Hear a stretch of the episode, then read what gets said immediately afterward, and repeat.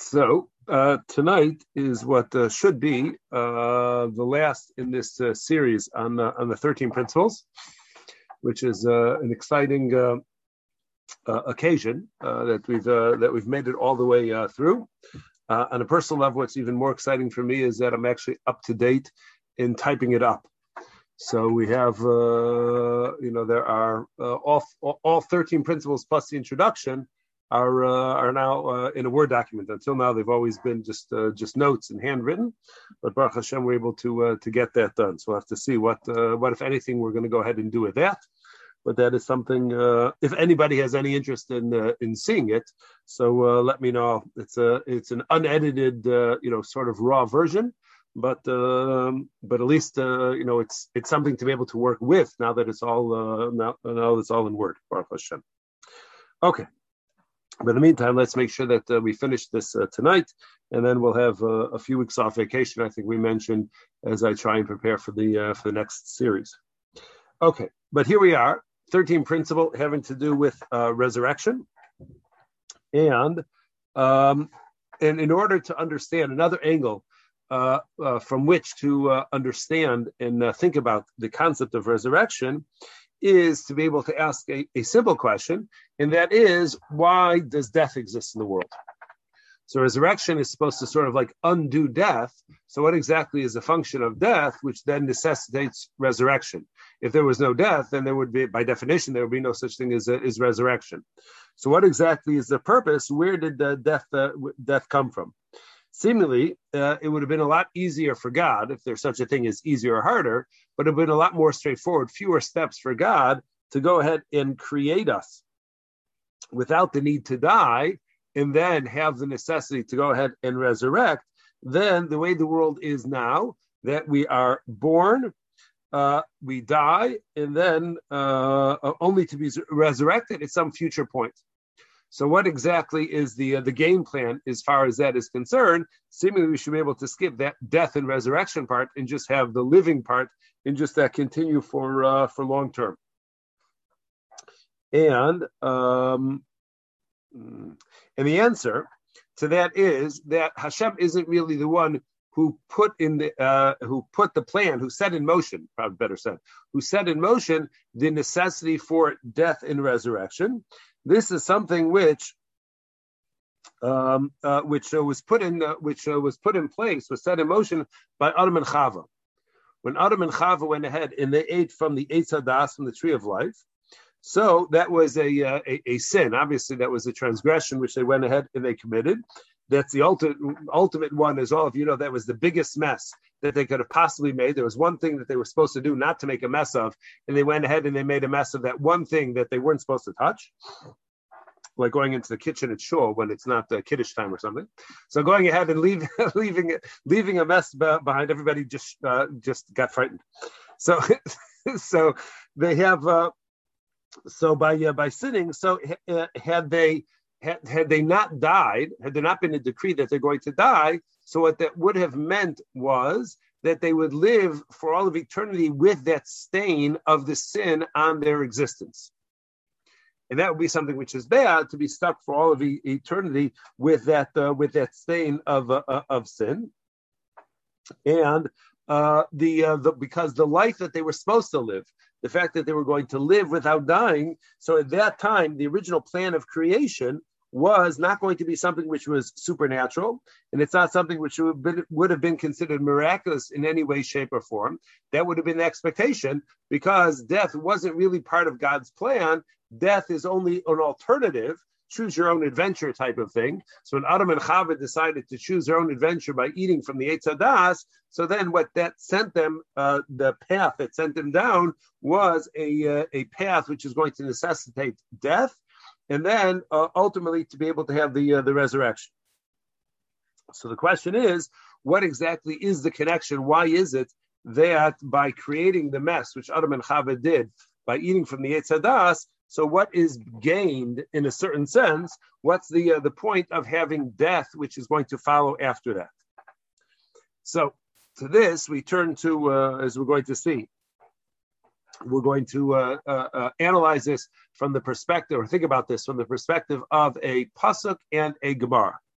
So the pasuk is uh, the pasuk which says it's in Devarim, where we say Kihu Chayecha, that Hakadosh Baruch Hu is our lives. Hakadosh Baruch Hu, the Torah, so He is our lives. We said in Marav Kihim Chayenu Baruch Yamenu, a similar type of a phrase, but our connection to God is is uh, is the very essence of the life which which we have, and based on this, Chazal say that one who attaches himself to God is considered to be alive. Such a person is alive. And one who separates themselves from God, cuts themselves off from God, like a kares type of punishment. So a person who does that is considered to be not alive. That's what Chazal say about that pasuk. And it's more clearly expressed in the Gemara in Brachos. Gemara Brachos on Yud Chesam says that the Rishaim, the wicked in this world, even when they're considered to be dead, even during their lifetime. So even while physically alive, they're considered to be dead. But the righteous, the tzaddikim, they're considered to be alive even after their physical death. So what exactly does that mean? Why do we say that Rishaim are considered to be dead regardless of whether they're physically alive or not? And the reverse, that tzaddikim are considered to be alive regardless of whether they're physically alive or not. So we say that um, the uh, the uh, if we uh, look think about the Gemara from the perspective of, of that pasuk of kihu chayecha, so the two of them actually complement one another very uh, very nicely. And that is that the wicked, the Rishaim, who have decided to distance themselves and sever their relationship with God. So if connection to God is chayecha, is life, then those who sever that relationship with God, so they are not connected to the source of life. So by virtue of the fact that they're not connected to the source of life, so it may be that they haven't, in a, uh, like in a certain sense, they haven't died yet, but they are in a circumstance where which does not support life, and therefore they're essentially dead. You take a fish out of the water. So what's going to happen when the fish is out of the water? So if the fish isn't going back in the water, it may be flapping around for a little bit. It may be able to survive a small amount of time I don't know if the fish hold their breath, what they do when they're out of the water, but whatever they're going to do, they may be able to survive for a short period of time, but they're essentially dead. They're caught and they're dead, regardless of whether they're actually dead, because they're in a circumstance which no longer supports life. So Rishaim, who sever their relationship with Hashem, so that's what essentially they do to themselves is they cut off the uh, the uh, the life support, the connection which allows them to have actual life, and as a result of that, they're essentially dead, regardless of whether in the moment they're physically alive or not. They're just surviving on that last gasp of breath which they had when they were last attached to God. But once they went ahead and they, uh, they they've severed that, so they cannot sustain life beyond whatever that last gasp is going to be. So it's for that reason that Rishayim are considered to be dead, even when physically alive. And the flip side of that is is that tzaddikim who do have dvekus with Hashem, who have a strong, meaningful relationship with Hashem, one of attachment with the uh, the proper attachment that they're supposed to have. So such people remain uh, attached to Hashem, also regardless of whether they're physically alive or not, because they're always in a circumstance in which they are considered to be alive by virtue of the connection in the attachment which they have with Hakadosh Baruch Hu. And about, can, yeah, sorry uh, the Rashayim can, what happens if they do tshuva? I mean, can they? Yeah, back? so they, they, they can restore that connection. Yeah, uh, tshuva is the process of restoring that uh, connection. We're now in that uh, tis the season. Once we're past Tisha B'av, moving forward towards uh, you know Rosh Hashanah in, in Yom Kippur. So yeah, tshuva is a process where we uh, what what should be a hermetic seal of connection between us and God so sin creates uh, schmutz in between that point of contact. And whenever there's going to be schmutz in the point of contact where you're supposed to be creating this hermetic seal, so that allows water, air, allows uh, you know foreign things to get through, and that uh, that means that the uh, the uh, the connection isn't strong like it like it should be. Enough of that schmutz gets off there, so then the two pipes are not connected at all. They're not the. Then you have uh, you know a leak which is happening under the uh, under the surface, and you end up with water you know on the pavement, whatever whatever that's going to uh, however, whatever muscle we would use for that. So tshuva is a process of cleaning away all of that schmutz. And once all the schmutz is cleaned off, so then the two ends could then reattach uh, one another. And yes, that's uh, that's essentially the uh, the tshuva process. Very good. So uh, when Adam and Chava made a mess, and they went ahead and they sinned, what they did was they were the ones who were created with a complete attachment to Hashem. By virtue of the fact that they were created by uh, by God Himself, so they had that uh, that uh, that full attachment to, to Hashem. When they went ahead and they sinned, they severed at least in part that connection. The attachment which they were supposed to have is no longer whole and complete. It's no longer that uh, that airtight or watertight seal. And therefore, as a result of the fact that they separated from the source of life, from the uh, from their their life support, so that means that in some way they're already going to be dead. That's why that, that, that curious thing Hashem said, if you eat from that tree, you're going to die. They didn't die for another 930 years. That's a long time between the time that they committed the avera and when they and when they actually did die. But the physical, the final physical expression of that didn't happen for another 930 years. But the fact that they were already detached in part from God meant that they experienced a, a, a part, a, a form of death already at that moment. So they actually did experience something at, the, at, at that, uh, that moment.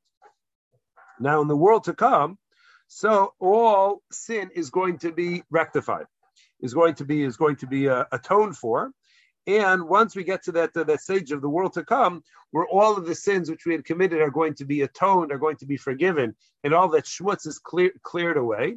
So then the attachment which we're supposed to have, the dvekas which we're supposed to have with Hashem, is then restored to its ideal uh, uh, connection. And once it's restored to that ideal connection, so then that's what's going to allow uh, us to be able to to emerge, and that's going to be this uh, this time of resurrection, which we're going to experience, because all of the uh, the remnant, as we're going to talk about a little bit more, but all the remnant of that uh, that sin is going to be is going to be cleared away, and you can go ahead and you can make that strong connection once again. That is point number one. Now, point number two is. Um, um, that uh, it, it, it begins with a similar idea that in order that once Adam and Chava sinned, so what they did was they stained their, we're going to say for now, they stained their neshamas, they stained their, uh, their, their soul, and in the absence of death, had Adam and Chava not died, as we said, so they would have lived on eternally without, uh, with that stain on their uh, on their soul. And therefore, the process of death uh, which uh, a person is going to experience, which is reminiscent of the Gemaras in in uh, in Yuma we had not too long ago in in Daf Yomi, so that the process of death is a cleansing process for the neshama. So the person who committed a sin, as a result of the sin, so they're carrying some sort of stained neshama, uh, and the process of death, and actually what happens after death, is going to be the process of cleansing that uh, that uh, that that sin in order to make things uh, usable again. And the analogy which uh, which we use, which uh, which uh, the Nevi'im use already, as far as sin is concerned, when they talk about it as a stain on a garment, so what they mean to say is is that, like we said, is that a stain on a garment, you could always go ahead and throw it in the washing machine, and you could clean off that stain. So now, if the process of death is intended to cleanse the person of the avera which which they did, so just like in a washing machine, there's no point in washing a garment clean and then just leave the garment in the washing machine. Nothing's going to be gained by that. The whole point of washing the garment of that stain is so that you'll be able to take it out of the washing machine and eventually be able to wear it again. So the process of death, which is going to be cleansing for the neshama, so there's not going to be much of a value or, or cleansing for the body. It's not going to be much of a value in the event that the body is cleansed from those sins, and then the body just remains in the ground forever and ever. There'd be no point in going ahead and cleansing the body if it's just going to remain in the ground forever and ever. The whole point is to take it out and to be able to wear it. So the body, which is going to be cleansed from the sin through the process of death. So this is the intent is that the body is going to be usable once again, and that's going to be usable at the time of resurrection. So that's why we said that when the, uh, the at least according to some opinions, that when resurrection occurs, so that the uh, the body is going to be healed of all of its uh, all of its uh, uh, illnesses and all of its handicaps and whatnot, so that the body will be able to use in its uh, its ideal manner. Now, what's interesting is that uh, if what, what, we're discussing is true, so the body, which uh, which was the physical thing, using the muscle from uh, from last week of the lame man and the blind man, that they have to work in conjunction with one another in order to be able to commit the sin. And in the same way, body and soul also come together for the purpose of sinning. So it seems like the body goes ahead and has the cleansing process because it's the physical body which dies. And it's the physical body, as we're going to see, is what uh, decomposes in the ground, which is also part of the uh, the cleansing process. And the soul doesn't go through any cleansing process. We don't really know of a cleansing process which occurs for the soul. Certainly, nothing in a similar manner or in as dramatic a manner manner as the way the body is going to go ahead and be cleansed. So how do we go ahead and? What, why is there a benefit to go ahead and cleanse the body and not do anything to go ahead and cleanse the uh, cleanse the neshama? So the truth is, is that in the Hasidim tell us this, uh, you know, emphasize this very strongly, that the truth is, is that the neshama isn't actually damaged by sin. It's not possible to damage the neshama as a spiritual entity, as something which is taken mitachas kisei hakavod from beneath Hashem's uh, uh, uh throne. So it's not possible to go ahead and to do anything which is actually going to harm the sin. The most that you can have is you can have layers of dirt which can which uh, accumulate on top of the neshama, but nothing actually penetrates to uh, to harm the neshama itself. So neshama actually does not need to go through a cleansing process because the neshama never actually got the, got the dirty. All that happens is is you have this schmutz which accumulates on the surface, but if you have the right to cleanser, so it just sort of you get that magic eraser, uh, which is going to go ahead and clean off stains on the walls and whatnot, and that is going to be able to go ahead and and take care of things. Yeah, that's all.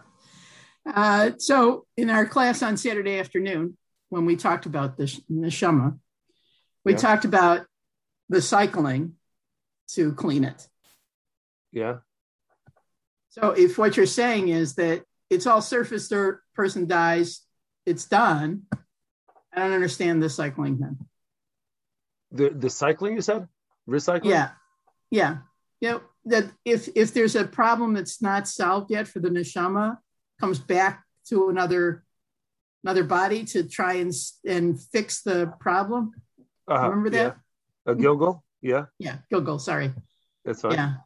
So I'm I'm I'm I'm having a little trouble uh just justifying those two. So, the, so um, the the soul is supposed to the, the the the various parts of the neshama are supposed to uh, accomplish certain things. They're supposed to uh, reach cer- a, uh, a certain state of perfection. So, not reaching a state of perfection is not the same thing as becoming damaged. Not sin, which causes uh, which causes the, the necessity for um, uh, for a gilgul, for a uh, reincarnation. That's the word. It's not a, it's not sin which causes that per se. But I'm sorry, I shouldn't say that. It's not that sin damages the neshama, which then necessitates reincarnation. Uh, but sin means that the soul has not yet reached its its perfected state, and therefore it needs to come back. It needs to. Uh, it, it still has some work to do. So it's not it's not a result of a flaw it's a result of the fact that it hasn't done all of its response. It hasn't done its uh, its to it hasn't finished its to do list. So being that it hasn't finished the to do list, so therefore you got to come back and you got to make sure that uh, that uh, that you that you do so. It's one thing to wash the dishes, but then you got to go ahead and you got to put the dishes away. So if you didn't, if you wash the dishes but you didn't put them away, so inevitably mom's going to call you back into the kitchen and say, hopefully she says, I appreciate that you washed the dishes. They look great, but they'd look even better if they were put away where they're supposed to go. So you still have, so it's not as if there was damage which was done. It just you didn't finish all of the uh, the uh, the complete uh, all of your responsibilities. Um, so now, as we said, so what happens is is that the sin is going to be that schmutz. That's the schmutz, which creates that barrier between the person and uh, and Hashem. It's very similar to going in the mikveh. That's like we say, Ma mikveh mitaras hatzameim, afakadosh baruch mitaras Yisrael. So Kosh Baruch Hu, that in a mikveh, the only way that immersion in the mikveh is effective is if there's nothing which interposes between the body and the water. anything whatsoever is a potential interposition, a chatzitza, which renders the whole immersion, uh, could render the immersion invalid altogether, because you have to be entirely in the water without anything, uh, without anything separating.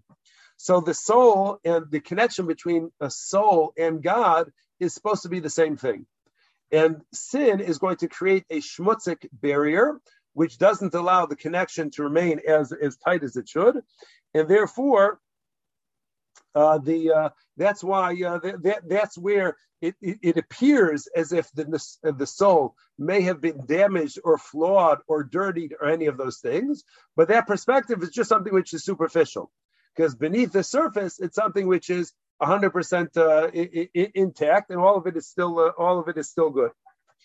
And um, in the ideal state, the way Hakadosh Baruch wanted uh, the world to uh, to exist, they wanted mankind to exist, is that the uh, the body should be completely subservient to the soul. The soul, the neshama, the part which animates a person, that should be directing the body where to go, and hopefully going to uh, to good places to study Torah, to do mitzvahs, to daven, and all of those things. And when a person sins, what he essentially does is assigns greater importance to the body over the soul.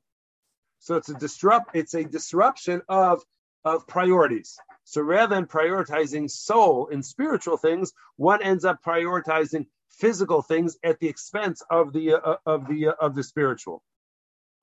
And therefore, all of those pursuits of physical pleasures and whatnot, so they are the barrier between oneself and God. So it's the body which really ends up serving as that uh, that barrier, and therefore the cleansing. The so the more sins that a person uh, uh, commits, so the more parts of the body are going to need cleansing or going to need this process, which is to clear all of the uh, to clear the uh, uh, to to rectify and repair all of the all of that um, false importance which was given to the body ahead of the of the soul, and therefore, so that's why uh, it's uh, that we we only find that the body is going to go through this cleansing process of decomposition, and the soul doesn't really have to go through any of that because once the body is now uh, cleansed, so then the body and the soul can then reunite in its perfected state, where the soul is going to be directing the body, and the, but the, the soul is then going to be able to uh, to uh, move into the driver's seat into direct what's going to happen rather than the soul being thrown you know perhaps in the trunk somewhere you know just uh, you know out of sight out of mind and just sort of being schlepped along for the for the ride but not directing at all as far as the direction of the uh, of the person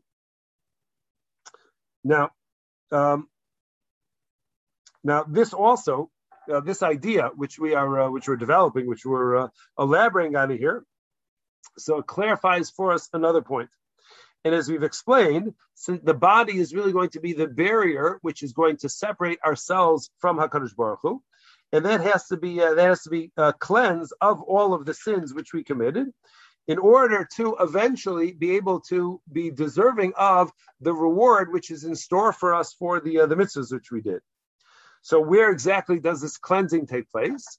So the cleansing takes place in the grave. That's the idea of the decomposition, which you mentioned earlier. That the decomposition of the body, that if sin at its core is placing greater stress on the body rather than the soul, and if the body becomes that barrier which which prevents a person from connecting and attaching to God, so it's going to be the decomposition of that body. That's how you. That's where the schmutz uh, goes goes away. And once it, that schmutz goes away, which is the body, then the soul is in a position to reconnect directly with uh, with with Hashem.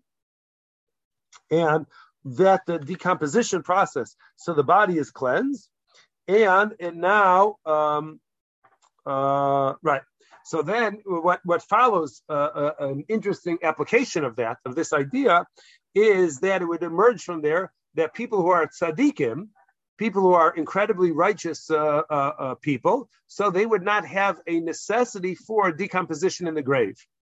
Because decomposition is just a necessity for those people who sin, because they, uh, by pla- as we've said, by placing greater priority on the body rather than the soul, what happens is, is the body becomes a barrier to Hashem, That's why the more humble a person is, the less self they see, the less anochius is the, the Hebrew word which they use, the less the ego or the less self which they uh, which they possess. So they there's less of a process of decomposition which they would have to go through, and and therefore there are reports, and I don't have any actual data or anything other than just uh, reports which are said over, but they say over that there have been times where it was necess- necessary to go ahead and exhume the body of a tzaddik, or they ended up uh, uh, digging up the body of a tzaddik.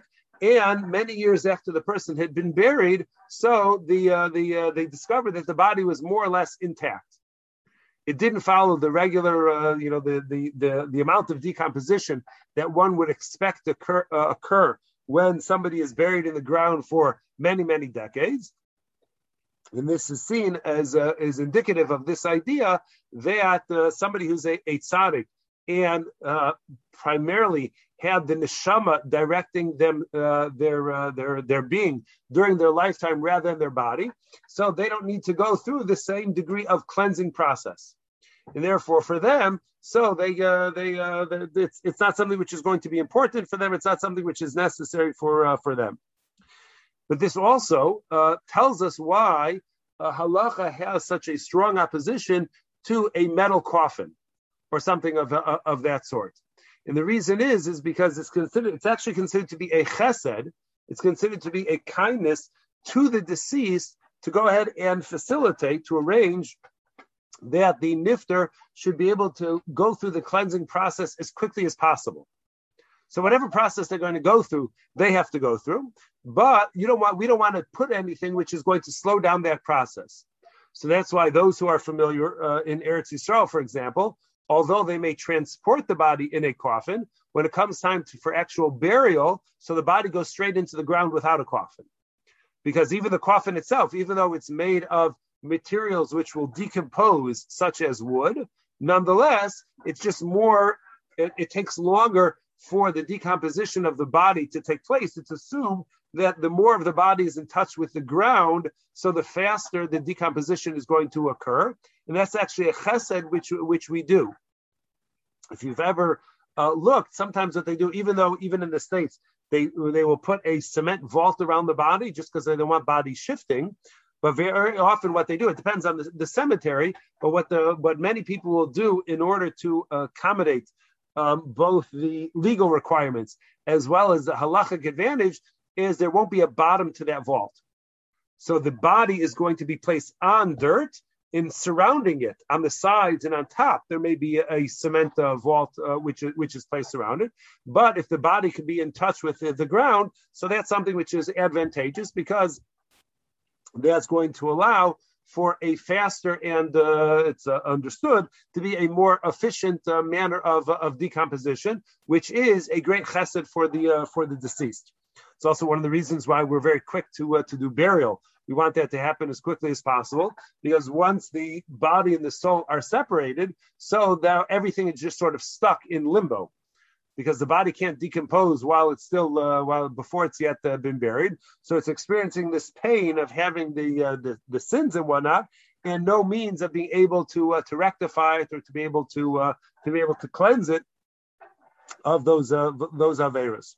So therefore, we try and do what we can in order to facilitate that the whatever um, cleansing the body is going to have to go through should be able to happen as quickly as as possible.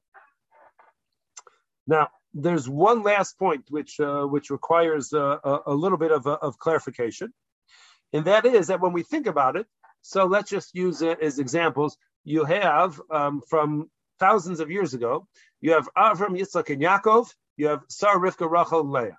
So you have our avos and our imahos. Now, during their lifetimes, they were certainly tzaddikim and tzidkanios. They were certainly uh, righteous people, and whatever minor infractions they may have uh, committed. So one would imagine that that's already been long repaired. It's already been long cleansed, and they've been spending the past three thousand years plus or whatever uh, in uh, in a spiritual existence in close proximity to God. Yes, are we? Uh, we're, we're good at making that making that assumption. So now what's going to happen is, is that at some point, and it should happen soon.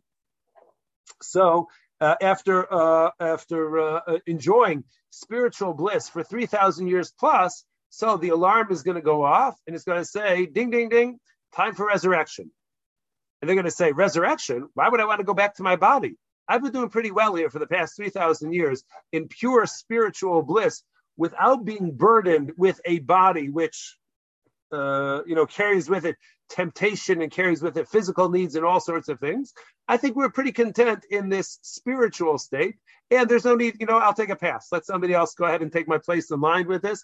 And I'm I'm good exactly where I am. So how what are we to make out of this idea that people as great as Avram, Yitzchak, and Yaakov, Sarah, Rivka, Rachel, and Leah, that they are going to also have to go through this resurrection process to be restored to their bodies. But uh, what, what, what, what, what's the point? So what this tells us is, is that it must be that in some ways, and I, I it, it, it, uh, it, may be entirely true, but I'm just going to uh, to uh, to dull it a little bit. But in some ways, our physical existence is more important than our spiritual existence. Now, I don't mean physical versus spiritual by themselves. I mean physical existence with our spiritual soul inside of us is more important than a purely spiritual existence. That's why everybody has to be resurrected. Everybody's going to come back. Even people as great as Avram, Yitzchak, and Yaakov, Sarah, Rivka, Rachel, and Leah, they're also going to be resurrected back into their physical uh, body.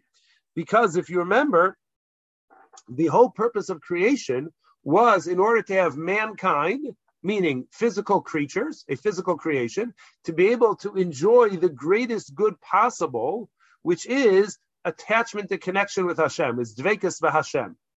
So if Hashem wanted us to be spiritual beings who would be attached to Him, first of all, we'd be malachim rather than humans. And secondly, there'd be no reason to go ahead and create any physical body whatsoever. He could have, what like we talked about at the beginning today, he could have just skipped that step of having a physical body and just create spiritual creatures who will attach themselves, be naturally drawn towards the spiritual existence of God, and all will be good everything will be good, hunky dory, without any problems whatsoever. But he didn't create us that way because he wanted specifically that mankind with a physical body should also be able to connect to uh, to Hakadosh Baruch Hu. And that's why man was created at the end of creation, day six of creation, rather than day one.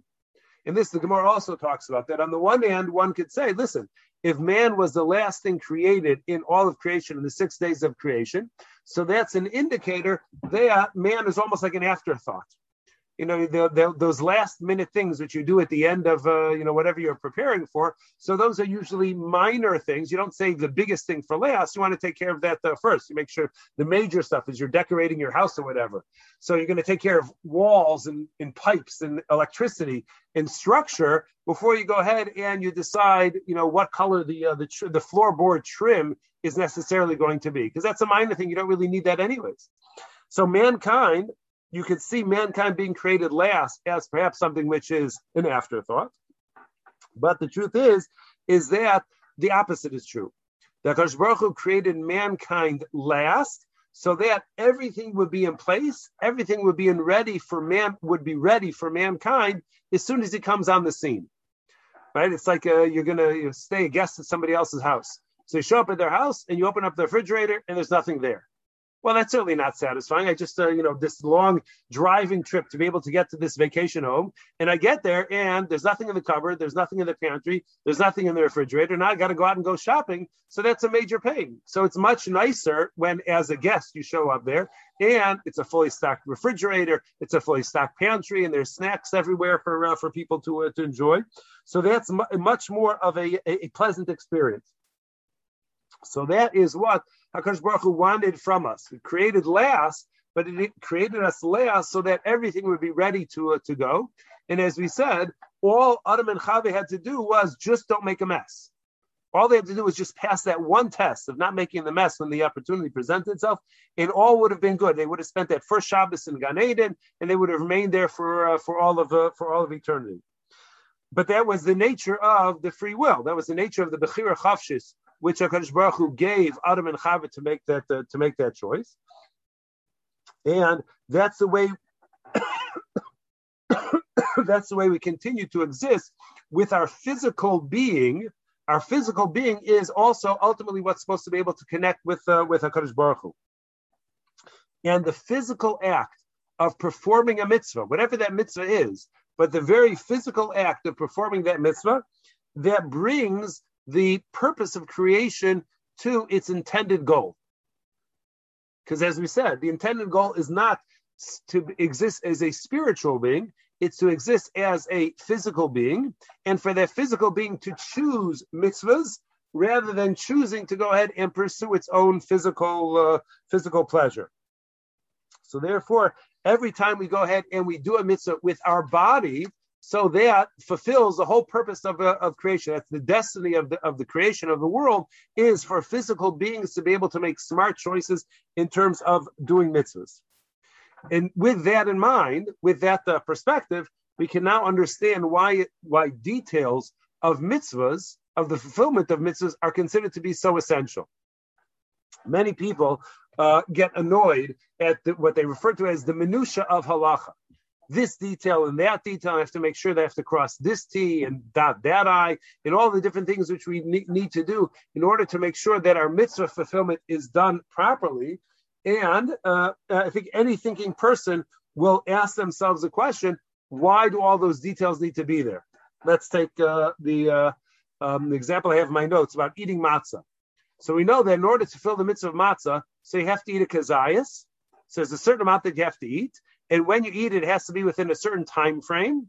And if you eat less than the uh, minimum amount, or if you eat the minimum amount but eat it o- over a long span of time, so even though you ended up eating the matzah, you don't get the mitzvah. And even something somebody says, you know what? I'm going to eat the matzah while I'm in the middle of a meditative trance, thinking about Yitzias Mitzrayim. And I'll use the matzah to go ahead and deepen my trance. But all I need is just a little taste of matzah and that already is going to be enough for me to be able to spend the next six hours of the of the evening in this meditative trance thinking about Yitzias Mitzrayim, which seemingly is the whole goal. The goal is to be able to think about Yitzias Mitzrayim and appreciate that. That's why we go through the Seder. That's how we re-experience Yitzias Mitzrayim. Is what is what the goal is. So why do I have to eat a minimum amount of matzah? Why do I have to eat it uh, so quickly? Let me just go ahead and meditate on it. But the answer is, is that meditation doesn't involve anything which is going to be physical. The mitzvah is to do the physical acts, to bring godliness into our physical existence. And if all you do is have one, if all one does is just have a small taste of matzah, and then plans on meditating on Yitzias Mitzrayim for the rest of the uh, uh, of the evening, so you haven't uh, that such a person has not done what the Torah wants a person to do, what Akash Baruch Hu wants a person to do in terms of bringing spirituality into your physical existence. And it's just, it's lacking that.